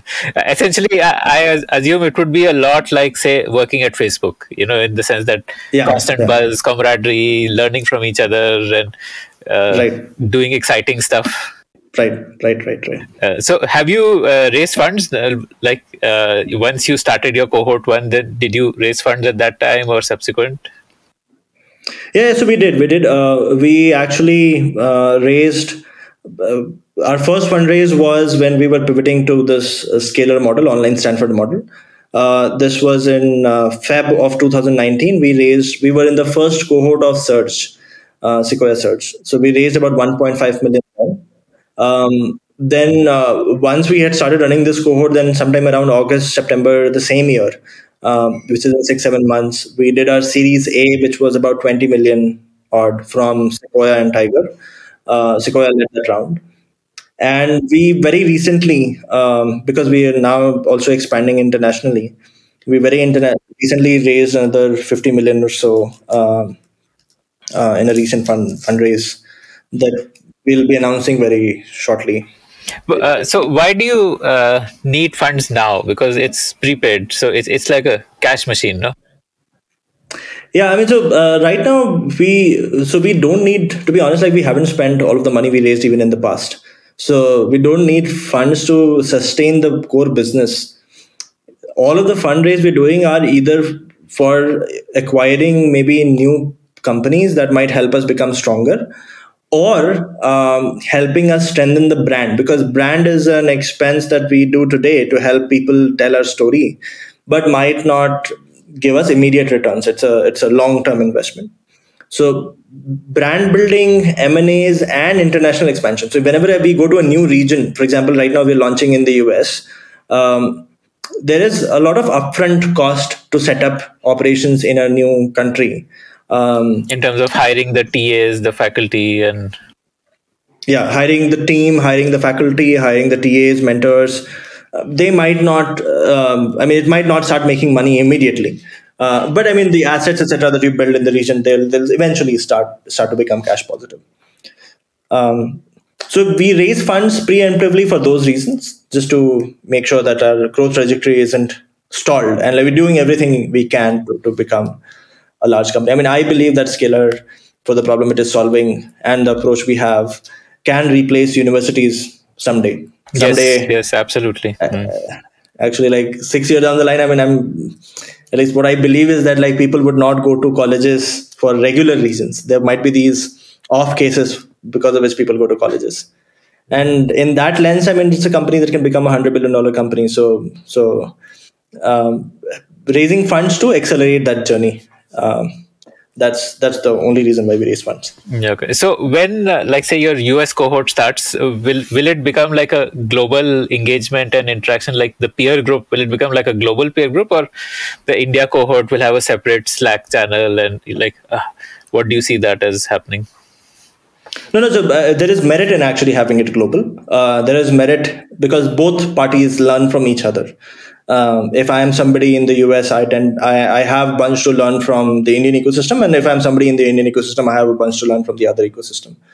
Um, some of the things that we do here, I mean, for example, we get people to meet locally in a meetup, etc., or we play cricket on weekend. We get the cohort to come together, play cricket. Those we won't be able to do, um, but the other aspects we we would still be able to execute on. So the idea there is like get people to mingle with each other. The one just difference might be that the faculty might be different for let's say the person in india versus person in the us because and the mentors groups etc would also be different because there is local context yes yes yes important. yes yes yes. Yeah to build engagement you need uh, that kind of right. And uh, do you still run your hiring business uh, yes, I mean, so it is. Um, so we don't charge companies anymore.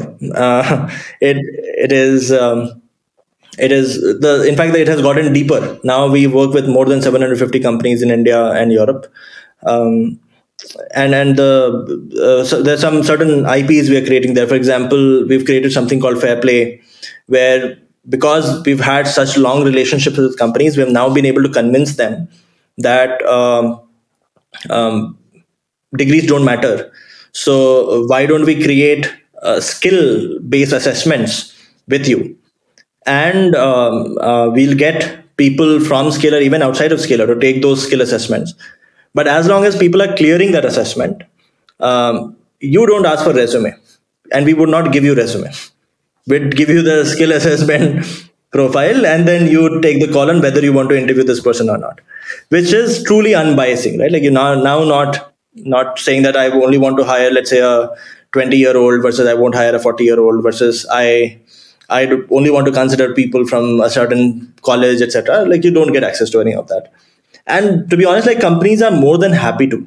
So the only reason why they had been using degree as a proxy is because that's a filtering mechanism. Hmm. There was no better way to uh, do that filtration. Exactly, exactly. If you can give them a better way of filtering, which is like you're saying that, look, I mean, here are the things that are important for being successful at your job. And this person has done it in a proctored setting, which makes gives makes gives me confidence that this person is capable. Then you have no reason to say that I will only look at certain XYZ degree. So Um, you you don't uh, monetize from companies at all. Like even if they want to, and you're still doing that InterviewBit uh, pool, like uh, helping those people get connected to companies, or, or is it only for the Scaler pool? Right now, it is only Scaler pool, um, and that has actually happened organically. Uh, given the the higher focus has been to make sure that people in Scaler succeed, the entire team focus would anyhow go there. So even without saying that, that has started happening, and so we ended up formalizing it. Um, we don't charge companies right now because we believe uh, that the model that we were operating in, even at InterviewBit, unless it has a large value add as compared to the agency ecosystem, where the large value add is look, I mean, I'm, I'm so accurate with my recommendations that you probably end up hiring every single person that I recommend to you. Uh, if I reach that stage, then it makes sense to monetize because you're just adding immense amount of value. Uh, before that, if I'm just another agency, then there is no differentiator that I have, and in that case, I mean monetizing is only going to harm me in the short run. So right now, we're in this phase where we are just collecting a lot of information and data and like figuring out what are the hiring patterns at different companies. Right. Um, okay. So working with companies helps you make a better course also because then you see what. Absolutely, absolutely. In fact, that's the that's the entire idea of fair play. If you have these assessments, you see where your students, even before they go to the companies, you know, you see where your students are doing well versus not, and hence like what needs to improve in the curriculum. So fair play is a standalone web app, or uh, is it within Scaler, or what? Like. Right now, it is within Scaler. At some point of time, we will make it standalone, uh, open to all. But right now, it is within Scaler because it ties any into company can journey. sign up and use it to assess anybody even if they're not a Scaler student like any student can be uh, screened uh, like like any kind Right. of uh, like tech hiring companies can use that as a free tool for screening At this moment, any company can come and create assessments with us and roll it out to all students in Scaler as of this moment. okay okay okay, okay. At some point of time, we will make it so that it is accessible for anybody out there.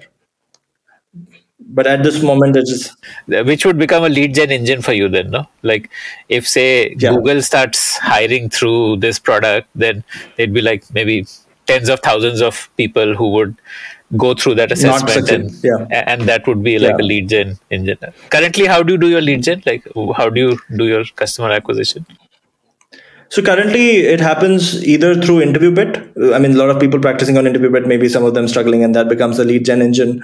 Uh, we also do these master classes on the weekend where we we pick one um, uh, one one very interesting topic and we do a class on that, um, which is just to show like how how good we teach. That actually gives people confidence to enroll. And uh, um, then we have your you know usual ad channels uh, that people go through. We actually for us Google, referrals Facebook, right? google facebook yeah. For us actually referrals is a big channel. Uh, today 30 35% of our intake actually comes from referrals. People in the cohort referring their friends that please enroll so so referrals interview bit master classes those are the primary uh, lead gen channels. And then like some bit of it is happening today through google facebook uh, some bit of branding effort that we're doing also actually contributes to that. Um, and then i mean in education to be honest like just just ad alone or lead gen alone is not enough. You you have to generate trust. So for trust generation then we do a bunch of things. For example eh, to anybody we we let them connect with alumni and have a very free flowing conversation with alumni just to figure out like with them unfiltered you know like what did they like versus what they did not like um, uh, the other thing for example that we do is um, i or me or Abhimanyu, one of us, does a, a free live class every day, um, which is just to talk about look, I mean, here is what is important to succeed in tech, which is more of showing people the path. And here are free resources where you can go and, and learn. But if you if you want a structured the ecosystem, then come to Scaler. Uh, that's a class we do almost on a daily basis. Um, that is again another trust builder. Like uh, uh, when you actually show them the breakdown, uh, and then there are a few more efforts like that that we do, which which helps build trust. So there's a lead gen part, there's a trust generation part, and then you have the final enrollments happening. Uh, does the conversion happen like? Is it like an online checkout, or is it does it happen over a call? Like, like do you have like an outbound sales team also, or? Yeah, yeah, we do. We do have an outbound sales team, uh, primarily because the ticket size is higher. So, um, so a lot of people require help with financing. Um, so the outbound team actually helps them figure out like what are the right financing channels for them. We have a bunch of tie-ups so so they they connect them with those tie-ups and and and then the financing happens. Um, also the outbound sales team actually also helps them answer certain questions that people have. Like people in general are at different stages of their lives so um, they usually want to understand like like you know in my context is this relevant mm, so mm-hmm. so helping plus it's a big questions. amount so uh, i think right. at least in india we we want to talk before spending such a big amount mm.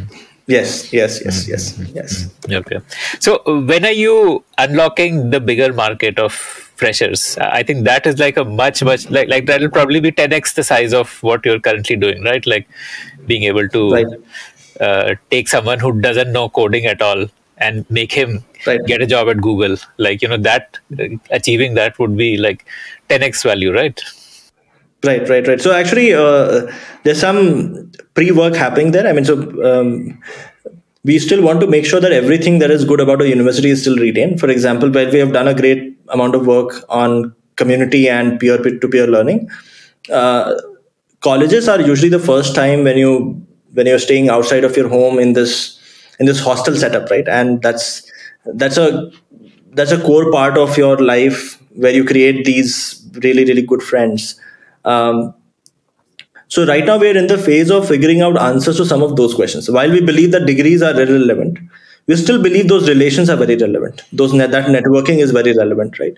And and then while we have like sign offs from employers already that look i mean if you create this 18 month program you have people coming after class 12 we have we are giving you a sign off we don't require degrees. So we already have a lot of employers who have signed off on that. But i mean figuring out these pieces is important.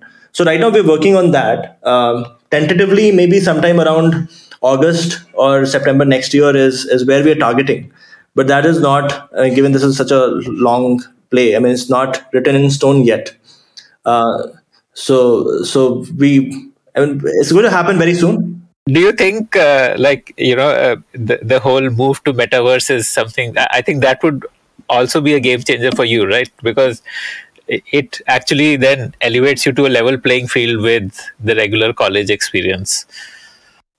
Right, right. I, I mean, um, um, metaverse is going in a great direction to be honest i still feel for metaverse to become really adopted by majority. It still maybe a year or two out. It will eventually get there. Um, i'm thinking like five ten years out. Yeah uh, i've been following a lot of the news etc that is leaking about metaverse. Uh, so, so i'm just going by that. So maybe two years out. So so it is headed in the right direction. It is doing all the right things. It's just like maybe it's just a matter of time um, but I mean, if we can't wait for two years, we'll not rely on metaverse. To be honest, we'll figure out certain alternative solutions. Hmm. But you uh, would again build a metaverse version of Scaler, right? I mean, that would be like a again another game changer, right? Yeah, I mean, so I would say like it is completely dependent on uh, the objective and whether it is it is the best solution to achieve that objective. The objective is get people to like talk to each other a lot, have a lot of peer to peer learning happen, and have people graduate with you know like real friends in the ecosystem. Like essentially do what let's say an ISB does in those eleven months. Yeah. Um, yeah. So if if metaverse is the best solution for that, we'll build a metaverse. But if there is something else that is a better solution for that, we'll build that. Um, uh, are the tools in place to help you easily build uh, uh, like a metaverse university or do you have to do a lot of things from scratch right now i mean you know like for building an e-commerce company you have API based tools which can just help you stitch together stuff and not really worry about infrastructure. Is that in place yet, or? Uh, I, I mean, metaverse is still a very relatively new ecosystem. So the tools, etc., if if there are to be built, we would have to build ourselves. Um, good thing is all of my i mean so i used to live in facebook with two other uh, flatmates one of them is currently uh, leading a large division within oculus so if we need support for that we we have support for that so uh, that being said again like uh, i i as i said like initially right like as metaverse is a tool not the solution um, so whether that is the solution or not that's a that's a problem to be solved um, I'm not saying that metaverse is the solution. Maybe there is a different solution. Uh, we will arrive at that, and maybe maybe in two three months from now, I'm at the liberty of talking about that. But I mean, we, we would solve it before launching a university. So, uh, are you also looking to expand into other areas beyond tech, or do you want to remain focused on tech education? Yeah, I mean, uh, the short term answer is that we want to remain focused on tech education because we believe that the macro is going towards tech. Um, and and what is essentially happening is, and this is this has been happening for the last ten years, um, is that everything is is moving to become tech focused. Uh, even the car industry, if you see, like car, Tesla is now a car plus tech, and hence the largest car. Car is secondary, tech is first. There, yeah. Tech is first, right? Um, what has COVID, in fact, done in the last two years is that every single industry in the world is now going or like realizing that there is no option but to go digital every single industry what that means is that the what we're going to see in the next five years is that the demand for people who can do tech people who can be let's say either a software engineer or a data scientist or some variation of tech is going to explode. Uh, there's a report by github that says that there are going to be 50 million new tech jobs created in the next four or five years. If that is where the world is moving you know like every single job is going to have a functional element of tech then that's a large vertical to solve for. That's where the ecosystem can fail because that we don't have enough people in tech right now. So hence the focus is going to be completely on tech. Um, and and i mean i have two life examples to actually quote. Um, i was in london for setting up the london thing uh, and there i would meet a bunch of people. Yeah facebook london. So in that duration, I saw two major changes. One was uh, this incident where I would go and take up these metros, which would which were called tubes. In in six months, I saw the ticket counters where there would be people sitting replaced by these vending machines. Um, and I had a friend. I met somebody there who was working in this oil company, whose only job was to review these oil pipelines in the Middle East. And and identify if there is a leak happening because the oil leaks were very expensive. Uh, what he told me was that like when he joined, there were about 100, 150 odd people doing the same thing in his office. Maybe there might be to- a lot more. Um, in just again a duration of a year, number of people working on the same thing was reduced to almost 10, but the remaining was taken up by a tech person uh, or more than more than one tech person who would be building these systems that would identify the leaks and then flag it to the human person that is where the world is moving right? Like every single thing that is repeatable is being automated in certain sense. Um, and governments are recognizing that too. Uh, singapore has made coding education mandatory from class 6 onwards. Um, um, in fact there is a there is most probably indian government will also do so in some time if it has not already done so. Um, so all every single government in fact like uh, middle east has made it uh, I, am i'm not sure what is the uh, clause there but abu dhabi government has said that if you come and set up a company here uh, then the first few years i think the first two years salary of your employees we will pay. It's it's if it's a tech company it's a tech innovation company then that's that's what would happen. Because every single country every single ecosystem is now realizing that this is where the future is going to get built it's not a fad it is actually happening at scale it is happening so if that is the problem statement to be solved like that's a large enough area to be focused on and the good thing is like it's not dependent on a region it is truly global. If you create really good software engineers, that software engineer could very well be working on a problem statement in the US, sitting here. So, so if you can solve the problem of talent in tech, that is a fairly fairly big opportunity to crack. And and currently, I think the the talent in tech problem is massive. Like you know, Yeah, uh, yeah. companies typically have to like maybe offer ten people to eventually have two people joining them and. Uh, so, uh, what type of uh, roles can companies look to Scaler for in terms of filling their hiring needs? Um, mostly all kinds of tech roles. I mean, so we have people who join the cohort uh, who have experiences from one year to 21 years. So we people we had people graduate who had gone and joined as VP or a CTO in certain companies. Uh, we had people graduate who are now architects in cer- certain companies, and then there are people who who go and join as SD ones, SD twos, SD threes.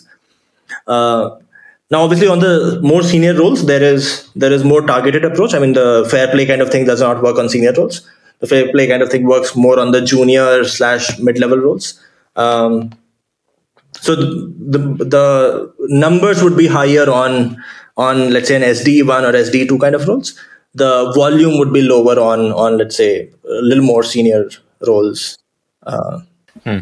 And and it's a self sign up. Like uh, any employer who wants to hire can sign up and list a job and yeah, yeah, yeah. get yeah. applications. Right. Okay.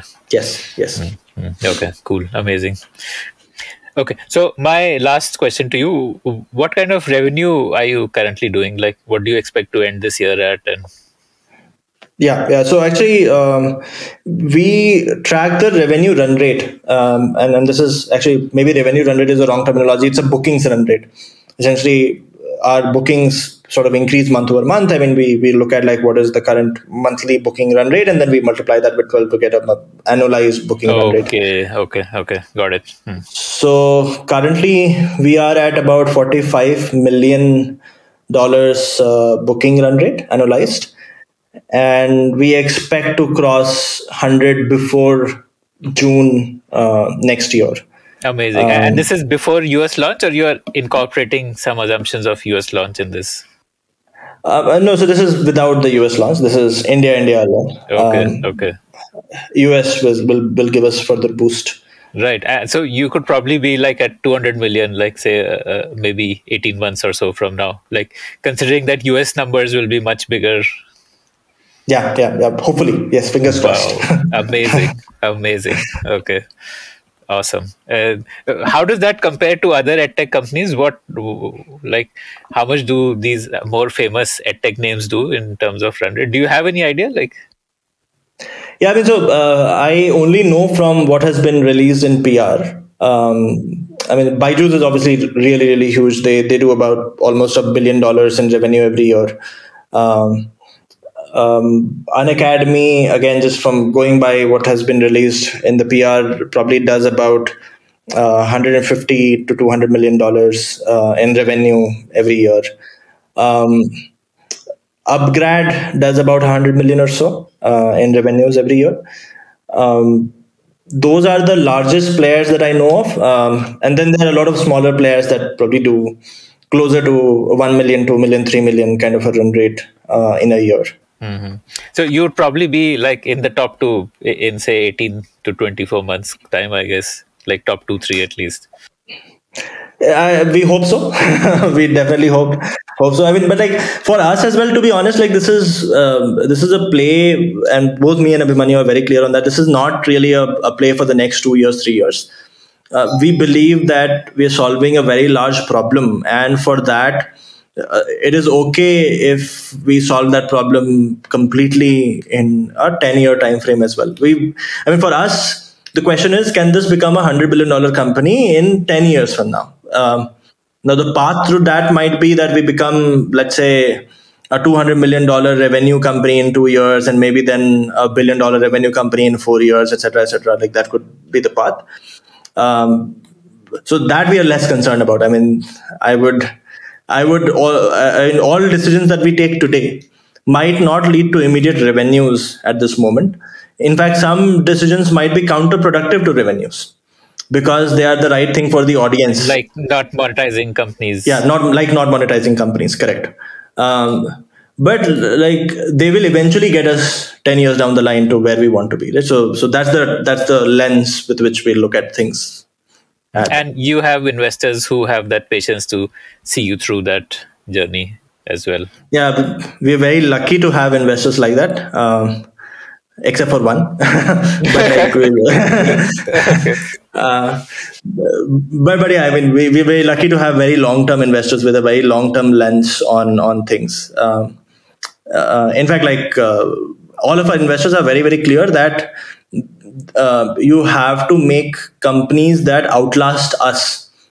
You have to make companies that that outlast the founders uh, in their lifetimes. So, so create companies for the long term. It's okay to take decisions that impacts revenue in the short term with that lens. I'm looking forward to Scalerverse. I am. I am too. I am too. This episode of Founder Thesis podcast is brought to you by Long Haul Ventures. Long Haul Ventures is the long haul partner for founders and startups that are building for the long haul. More about them is at www.longhaulventures.com. gmail.com.